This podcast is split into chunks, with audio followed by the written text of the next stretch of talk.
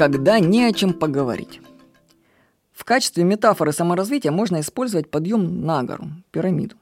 Чем выше ты поднимаешься, тем все меньше и меньше людей находится на твоем уровне. Большинство остается у основания. Они даже не пытаются начать подъем. Они видят тебя, да, но чем выше ты поднимаешься, тем они уже вообще перестают тебя слышать. Ну, подумайте вообще, вот такая аналогия, что действительно люди видят, как другие достигают успеха, но они уже не слышат, что тот человек им говорит.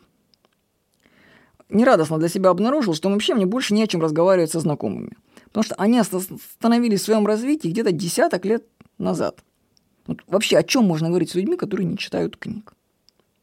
Ты им что-то говоришь, а они уже тебя не понимают, не слышат.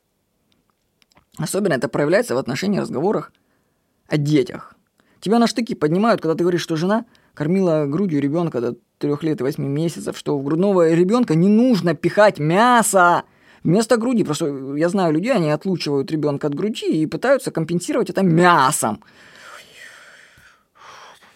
Ладно. Дальше. Что дети прекрасно могут контролировать и осознавать с самого рождения проход на горшок. Вот есть такой метод высаживания. И памперсы детям не нужны. То есть вот вообще дикость носить памперсы у ребенка. Я понимаю, если ты в самолете лечишь там отдел или на долгую прогулку вышел, грудной ребенок, хорошо. Но остальное памперс это просто дикость. У меня прекрасно жена справляется с ребенком, она его высаживает, и та уже, извините меня, не будет просто так писать в штаны. Да ну, ее некомфортно это. И она подождет, когда мама ее высадит, ей три месяца, четыре уже, да. То есть дети прекрасно осознают, извините меня, если бы родители были чуть поосознаннее и не страдали невежеством, ну, это дикость просто, они бы не пичкали их памперсами. Тем более там походку они портят. Ну, ладно. Влияют, на репродуктивную функцию, как они могут влиять. Кто об этом думает? Быстрее бы его закатать в этот памперс и все, и пусть он там шляется, валит в него. И там дети, я вижу, как в три года в штаны валят. Блин, ну вы чего? У меня четырехмесячный ребенок на горшок просится. Что вы творите со своими детьми, люди? Ну, почитайте, ну, почитайте вы книги. Есть метод высаживания. Ну, ладно. Вот. А вообще ты становишься раздражителем номер один, когда не водишь своих детей в поликлинику, детский сад, и мы даже не планируем школу. Вот. У меня есть вообще знакомые, которые, знаете, они затаскали своих детей, которые только что родились, по врачам до такой степени, что них залечили до болезни, можно если так сказать. То есть у них были вполне здоровые дети. Но своего невежества, за то, что они не читают книг, за то, что они сами нифига не проработаны эмоционально, за то, что они живут в постоянном страхе, стрессе, из-за того, что они боятся по каждому пуху и чику ребенка, они его затаскали по врачам, в результате чего ребенок начал оправдывать их ожидания и приобрел все болячки, которые хотели их родители. Поэтому я когда вижу, как люди таскают детей в поликлинику, ну для меня это из жены, это просто дикость. Просто дикость. Ну, ладно, имеют право. Чего они хотят? Че, мне, знаете, мне иногда кажется, что я волнуюсь за судьбу чужих детей больше, чем их родители. И я уже не могу общаться, честно, с такими друзьями и родителями, которые так исполняются над своими детьми. Ну, просто дикость это. Я просто не буду терпеть невежество в своем окружении. Как-то раньше просто сложность разговоров была не так заметна, но сейчас это пропасть. И в результате мы сократили общение со старыми знакомыми. Правда, почему-то они начали прорываться после этого.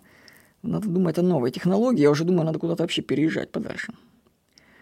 Подумайте, что во многом мы не выбираем себе окружение. Нам его навязала школа, это одноклассники, институт, однокурсники. Вообще, кто эти люди? Это люди, которые... Если в школе, эти люди просто, которые жили рядом с тобой по соседству. Ты их не выбирал. Ну, ты их мог выбрать в пределах своего класса фактически. Да? И то там немного друзей-то осталось. Это навязано социумом. И также навязана группа. Ну, там в группе-то хоть потолковее.